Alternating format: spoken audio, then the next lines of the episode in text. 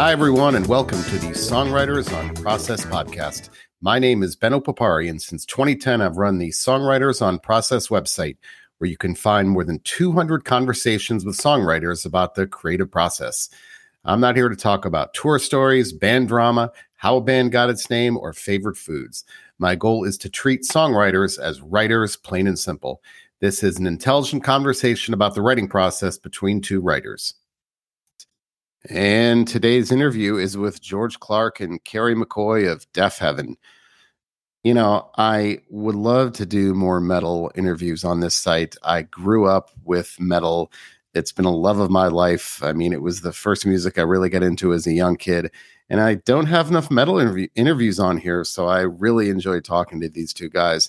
Uh, we did this interview again back in uh, August of 2021, and Deafheaven's latest album, Infinite Granite is out now on Sargent House. Um, what I thought was interesting about this, so just as far as what these two guys do in the uh, in the band, um, George Clarke writes the lyrics and Kerry McCoy writes much of the music. Um, and for both of them, it's about putting themselves in the best possible headspace to make something. For McCoy, that happens to be surfing. He tries to go every morning because it's one of the few times in his life where he can purely be in the moment. No watch, no phone, he said. And uh, he did say that more than, more than a few Deafheaven riffs have emerged from his time on the water. For George Clarke, it's a workout, either the gym or running. That's a good way to prepare. Uh, so what he does, he works out, then he drives to their LA studio uh, where they record or write. And um, for him, it's working out, but either one of them, right? Whether it's surfing or working out, physical activity very important to the creative process. I've always believed that. Um, so it's not just the process itself that's important it's the preparation to get to the process. And that's what these guys talked a lot about today. Uh, one more thing uh, george clarke said i'm always writing new ideas. I keep notes of things i'm thinking about things i wake up thinking about. It's mining for new inspiration. But uh, kerry mccoy told me i try not to force the songwriting because when i do the music tends to be very der- derivative. So a little bit of opposing forces there, but that's why maybe they work so well. Anyway, enjoy my interview with George Clarke and Kerry McCoy of Deafheaven. Um, George, we'll start with you. How much writing are you doing outside of songwriting, if any? I mean, uh, songwriters tend to be often journal, you know, they write in journals or they do poetry or short stories, anything outside of songwriting. Yeah, um, I think that I am always sort of in the midst of uh, of of writing new ideas, even if I'm not writing, say, a specific piece. I'm I'm typically um, keeping notes of things that I'm thinking about, things I'm waking up thinking about. Uh, mining for for new inspirations things like that I, I think when when say we're quote like off cycle and not not strictly working on an album, um, those things definitely keep up. And occasionally I'll release writing um, on its own. But um, yeah, I, I, think I think it always sort of needs to be a forward momentum, and then uh, when we get to a point where we're actually placing them, um, I can choose between what I've written, and um, it, it in that way it's less strenuous than having to kind of come up with all of the ideas and and and all the all the forms in a more immediate way. So, if I hear you correctly, then it's you're just writing a lot of stuff, you know, in various fashion, and then when it comes time to write songs, you're kind of saying, "Hmm, maybe this could be a song." Like, are you doing? I guess my question is maybe differently. Are you doing writing that is separate from songwriting, like journal yeah. writing or stuff like that? It, it's it's all kind of the same, honestly. It yeah, yeah, and and and occasionally I'll have poems that I've published on their own that then find their way into songs or partially into songs, um, and vice versa. Um, uh, yeah, I I just have like a I have like a central place where I keep all of it, and and when it's ready to be used, I, I go through and, and I mine, and I, I find what kind of is um emotionally connecting i guess uh what, what i feel like fits the tone of the song um and then we move from there Do you and Kerry, do you think it's important? Are you playing every day? Like there's got to be times you don't feel like it. Do you feel like it's important just to create something every day? No. Um, oh. I I uh, for me at least, I um, there was there's there's times where I go through a lot of um big stretches of creativity um and that's anything from you know guitar and guitar by myself or like playing with the bands or helping other people with their records or uh, messing around with Ableton or synthesizers or something like that. There's there's times where I'll go through really intense um, things where I'm doing it every day, um, and then there will be long stretches where I long stretches being like a couple weeks or something like that, where yeah. maybe I will sort of get on Ableton uh, once a week or something like that, or you know, I'll uh, sort of pick up the guitar here and there. But I've found, um, at least in this point in my life, at least, that it's really important for me to not try and force anything and to um, give let my brain kind of relax and kind of recycle itself in a weird way. So when you're not creating and it's not happening, that doesn't bother you. You're good with that.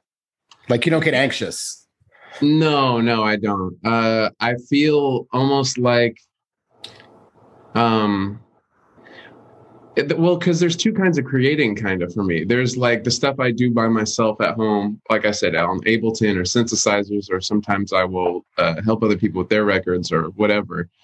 And then there's like the band, capital mm-hmm. letter, the band creativity, and that the second, the latter of the, of those is almost like a um, it's almost like a fine-tuned muscle at this point where uh, when the five of us get in a room together i don't even have to really do anything. It just kind of turns itself on. And we all know each other so well and we can read each other's minds and we're in such a groove that it kind of just like up oh, goes back to this and we get back into the familiar um, uh, swing of things. So so I don't really get concerned at all.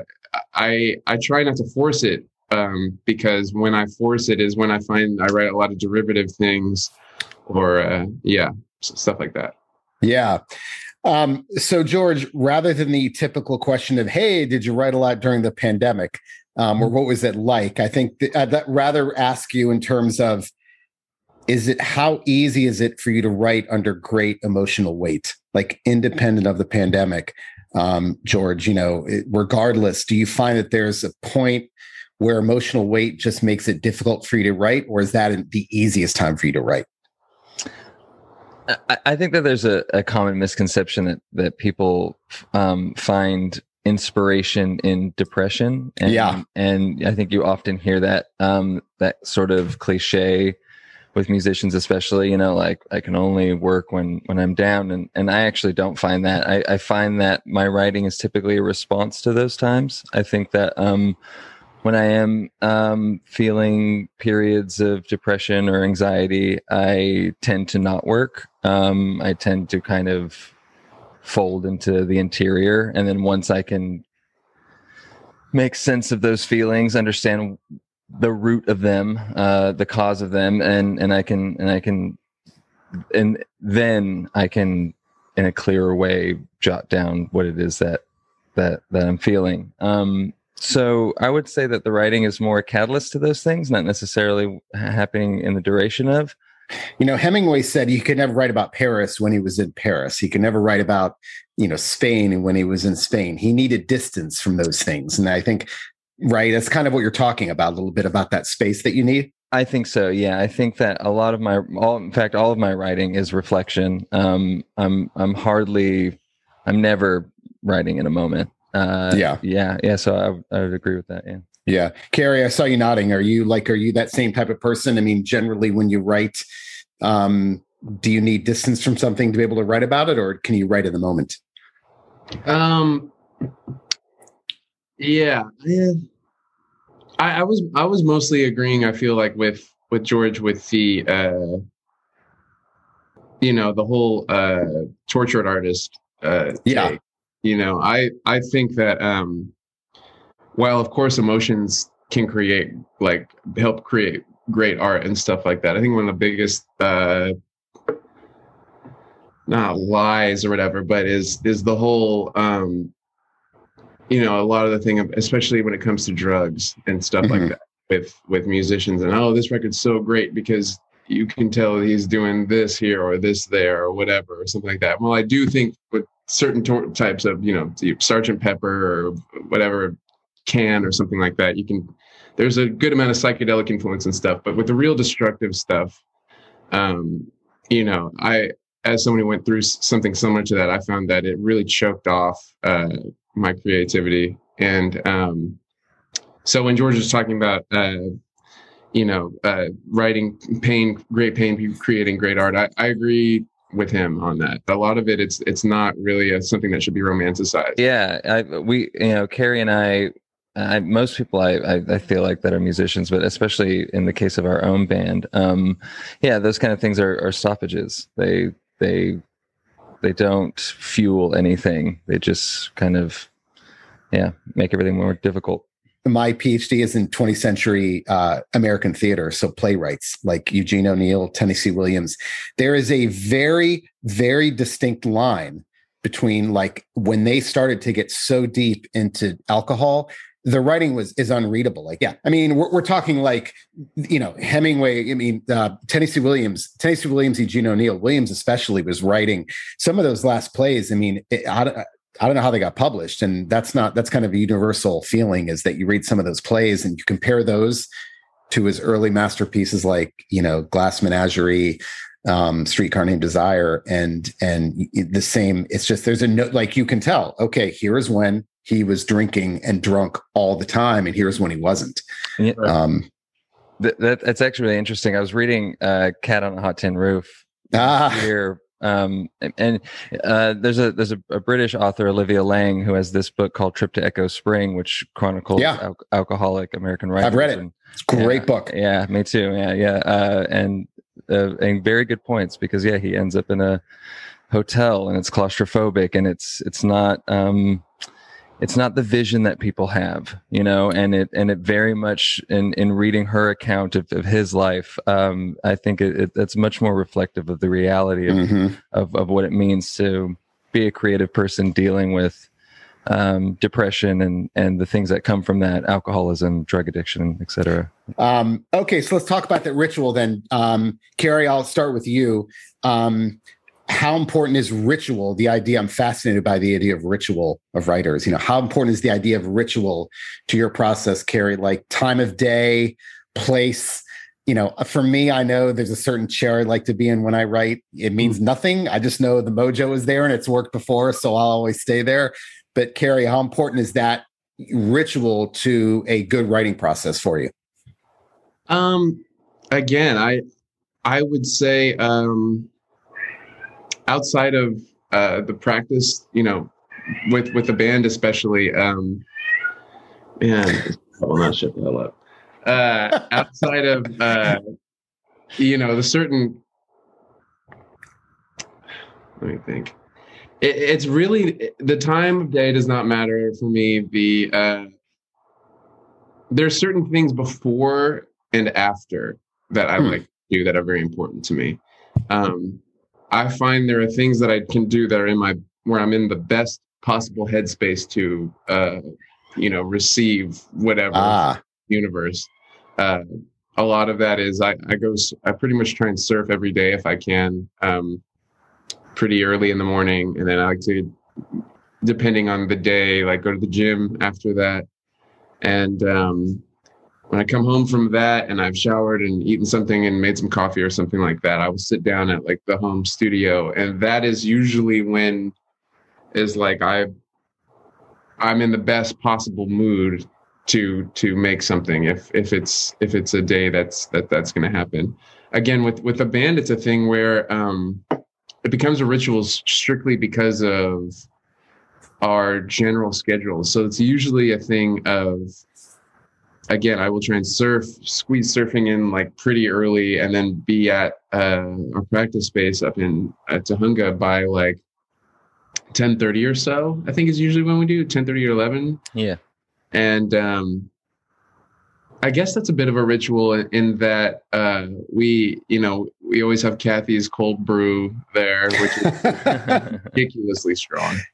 And, um, you know, it's always like the same 10 minutes walk in, say hi to Shiv and everybody, and, uh, and then just start bouncing ideas off of each other. So for me, it's more of, it's different because I don't try, I kind of, I, I really try and make sure that um, that uh, as lazy as this may sound, I try and make music feel as as little like a job as possible, mm-hmm. And I try and um, not set unrealistic expectations to myself, but also at the same time that it's a slippery slope because you can um, you can get lazy. You know, you can be like, oh, I don't want to do this edit on this thing that I'm sending to this guy. I'm going to have to copy and paste all this and the automation, and I got to do this and this and this. And then the next thing you know, it's been like three days, and come on, you should send this thing to this guy. Uh, but um, and for the most part, I, I I find it works best for me when it's something that I enjoy doing. And that's not to mm-hmm. say that um, there hasn't been times where we've been under the gun and squeeze something out. Like uh, I think a great example of that is um, from the kettle to the coil, and I would also say uh, uh, "Gifts for the Earth" is like mm. that ninth inning. Like man, we need a song here, but and then some of those things are so, "Gifts for the Earth" is one of my favorite songs that we have. So, um, but yeah, I'm kind of wandering away from the the question. So I, I no, not at all. I, I would I would say that rit- in terms of ritual, I I again with the two muscles, it would be at home. I I have a little studio in my room where like I have a chair and I have this thing and I get a Lacroix and I have some cold brew and I make sure that I have you know I've surfed and done positive things for myself physically, spiritually, emotionally, etc. And am in the best possible headspace to uh, to let it happen. And if it sometimes it doesn't happen, then that's okay. I, I leave it up to other people. But um, again, for the band muscle, it's the the the routine or the ritual kind of just is is at a necessity.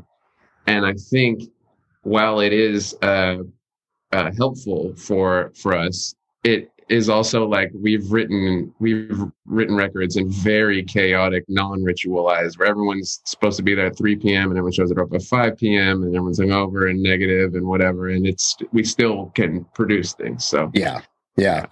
Um, I've many, I guess, many comments or, or follow ups. One is, you know, a lot of songwriters tell me about the role of water mm-hmm. um, to their process, whether it's swimming uh you know the act of how many ideas come to them when they're swimming? They grow up on the water and you know how many ideas come to them? Uh, liz Phair, actually who lives you know lives in la when i interviewed her last month she talked about even the stroke. There was like i think the freestyle was the most effective stroke and she loves a good flip turn like that was actually in right. the interview. And um you know so yeah do you find that that water being around water uh it can be kind of a catalyst for good ideas I would say absolutely.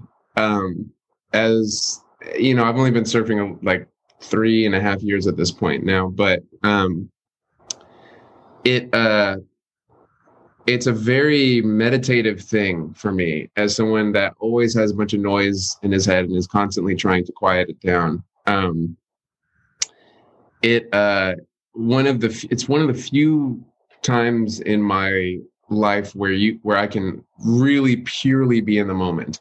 And that's, you know, that's both when you are in the middle of a wave or whatever. And then also there's there'll be these these really peaceful moments where you'll just be out there and you'll you'll like you know you don't have your you don't have a watch on you don't have your phone with you you don't have anything and a lot of times some spots i'll go to it'll be two guys in the water or something like that two people mm-hmm. in the water and it's just you and this very hypnotic rhythmic motion. And you're just sitting there. It's it's almost like you're you're driving or something. When you're driving you're sitting there and your front brain or whatever it is is is focusing on the task at hand searching for waves being aware of your surroundings making sure like i can go for that or i should get over this before it you know trying to be aware and be safe in the water. And then the back of your mind i'll always find that i will have 15 seconds of a song stuck in my head over and over hmm. and over over and over and over again. And then because it's just doing that and the, the front of my brain is busy with the task at hand i'll i'll a lot of the times especially when we were writing i would have whatever we had worked on the day before in my head there's an end there's one of the last riffs on the record was thought of in that moment of like oh what if we took this with mombasa I, shiv had this this uh this acoustic thing, and I had done this very wistful kind of uh, delay lead over it, and uh, which again was something that was very. I was trying to mimic like a essentially like the the feeling of like sunset at a beach and it's a beautiful day and you can you're kind of just in this wistful little like gr- gratitude moment and um and so I wanted to re- take those chords and kind of repurpose for the, them at the end with this big like rush of emotion kind of feeling and to expand upon it uh, and take it even further than it had been before. I had the idea for that actually with chris our bass player out in the ocean so. George um, how about you? I guess do you have how important how important is ritual to your process? Um i think i'm like kerry. Uh, I, I like to show up um i like to show up feeling feeling uh bodily energized. Mm-hmm. um you know i like to uh usually it's it's him and i kind of have a similar schedule. Wake up go to the gym um and then uh come back shower change grab a coffee on the way to the studio uh probably have a coffee right when i get to the studio um you know uh a little bit of food like a protein bar or something just just keep enough to keep my body quite settled um, as we as we start. But other than that, to be honest with you, the the ritual is is kind of just us being together. It's it's mm-hmm. the it's the collective. That for me, it's it kind of it doesn't necessarily matter because as Kerry was saying, we have so many we, we've had so many different experiences that I find it doesn't necessarily matter what time of day it is or where we are, what city we're in or space we're at. Um, it's it's the chemistry between us um, when when we're all settled and and and as one that um, that consistently shines through. And and that for me, that for me is is the is the consistent part is is the thing that that is always the same um regardless of surrounding. But yeah i do like to do those couple things and just get into like a decent headspace and and a positive headspace because you're going to run into brick walls and it's completely natural. And some days you're going to want to say you know we don't have anything else. And um it's important to to be clear headed about those moments and to not get beaten up about it now this is a lyric specific question for you george. I've found that song first of all i guess when it comes to lyrics are you a computer or a pen and paper person? Um i would love to say that i'm more like a pen and paper person because it makes me seem uh, distinguished but no i'm not I'm, I'm hardly even a computer person. I'm like a i'm straight up like notes in my phone. Oh you are? Uh, I, I i i do just just to be safe i i transfer them. Um but yeah a lot of my it's it's you know in the same way that kerry gets inspired surfing i find those moments of autopilot to be um inspirational for me as well. Say something like driving or um or running uh which which i do a lot. And and if i can if those automated those automated movements are taken care of my brain is freed up. Um typically thoughts tend to flood. And as I'm not one that runs with a you know p- uh, paper pad and pen yeah. um, but i will have my phone on me. Yeah i'll stop a jog and kind of tr- figure out some sort of like mess you know like a quick paragraph and then i'll keep going and then i'll and then i'll revisit it later on and and and so on. But yeah that's that's definitely uh, it's always it's a lot of the time it's very on the go. I'd be curious the cadence of movement ever inspire you with words or you know kerry with music like how much does that that monotony inspire you or the movement whatever it is itself I, th- I think a little bit i think especially with driving i think i think because driving for me is so languid mostly um, mm-hmm. especially mm-hmm. if i'm going out say to cathy's house our manager where where we tend to practice which is outside the city and and on like a long stretch of highway um uh yeah that that suspension um Mhm. And fills me with a certain amount of calm. And that calm allows me to grasp ideas grasp language vocabulary in a much more clearer way than i would be able to otherwise. And i yeah, i think so. Because you know when i'm talking about driving it's not like heavily trafficked. Right, I'm, right. I'm not in rush hour. Um it's a it's a fluid slow experience. And um, Yeah. and one that's typically very helpful yeah So, Kerry, I guess it- how often outside influences, you know, things that you, yeah, I mean, I think we, you know, sounds or things that you hear, do you get inspired by and think, oh, maybe that's a riff I can, I can start? Hmm. Um. I think, you know, it's. Um, it's never. It's never like. Uh. Well, I wouldn't. I wouldn't say it's never.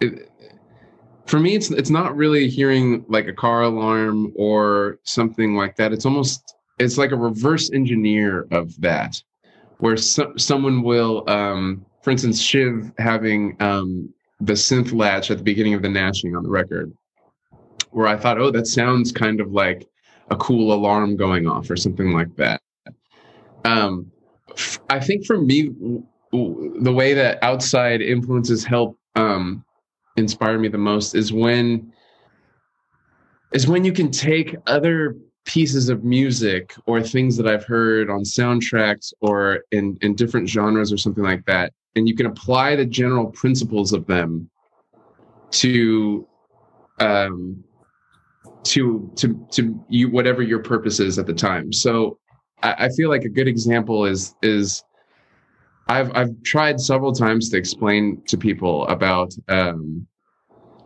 you know the idea of like a death metal hook or like a black metal hook or something like that. Like that there is if you take the like what if you break down the idea of what is a hook it's something it's something memorable and catchy that is kind of uh it draws someone in. It, it, some it's like a big a payoff in a song you know?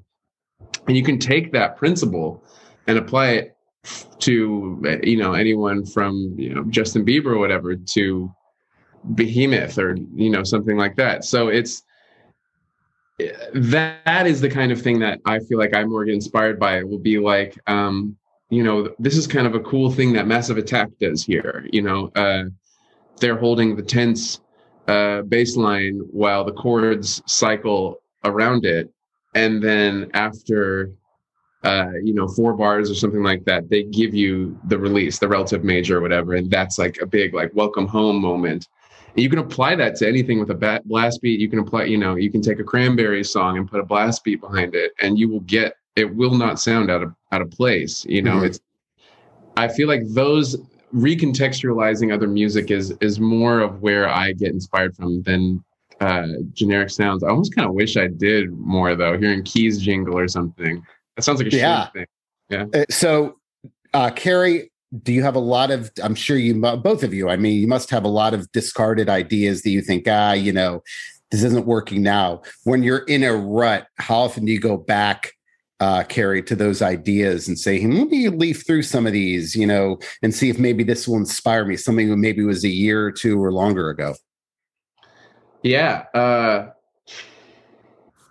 it's it's definitely whenever we're writing a record. Um, uh, the biggest uh, the biggest example of that, I think, would be uh, the end of Honeycomb um, off of uh, Ordinary Corrupt Human Love. Uh, that riff, the there's like that big ring out, and then there's like a palm muted, like dun, dun, dun, Yeah. that riff is literally from 2009, I think. Oh, wow. Yeah, and I uh, went over to a friend's house and uh, just messed around on his garage band and he had uh, he had an uh, you know an interface and stuff like that and I emailed it to myself and then yeah when I when I was working on Honeycomb um, you know we needed an, an outro to it and I remembered it that I had it and uh, was like, oh shit, it's in it's in D major, it's in drop D two. Like this will fit kind of the vibe we're going for at this, this point. Um, there's that. There's there's a few times where I've done that, um, but you know, it's. It, I think it always. I think the important thing is it always winds up becoming something other than what it originally was. Like, especially when it, you know, I'll take an idea and I'll say, hey, uh, what do you guys think about this, and show it to people, and it always winds up inevitably both different, some degree of recognizable or unrecognizable, and then also. Um, also uh, better than I thought it than I was picturing originally. Yeah. Uh, George, I was going to ask you if you have discarded journal notebooks, but because it sounds like your everything is in your phone, is there a place where you store all of those lyrics and words and maybe like phrases that you think maybe this will be useful later on? And do you go back to those often? all the time. Yeah absolutely. I and i do. I i do. I am pretty good at transferring most of them to a notebook uh, which i do have. So i keep like two copies. Um but yes uh i'm always going through my phone yeah because i'll have like things i can't even remember you know or or or to be honest with you um uh you know i i get i get a lot of inspiration when when I go through periods of heavy reading, yeah. um, which isn't all the time. Um, it's fairly consistent, but but there are times where it really kind of like ramps up, and I'll even create a list of like just words that I like. I have like vocabulary lists. Um, thing you know i was like oh god such a great word uh and and i'll often go back to those and especially um if I'm if I'm if I'm if I need something actually specific for a part, I'll go back, I'll look at those, I'll think about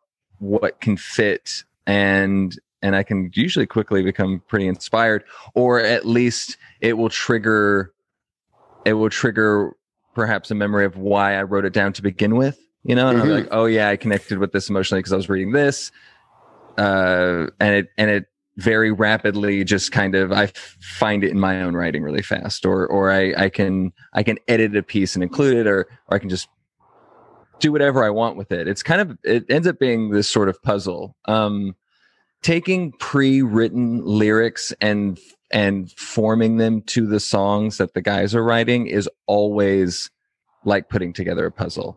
And mm. especially with this record, where we were doing that as we always do, but this time we were focusing on making hooks out of them and making, excuse me, making real choruses out of them. And, um, and so it was, it was that process of, of picking and choosing and, and, and, and puzzling and, and putting together that puzzle, uh, was more intense this time than, than it had ever been.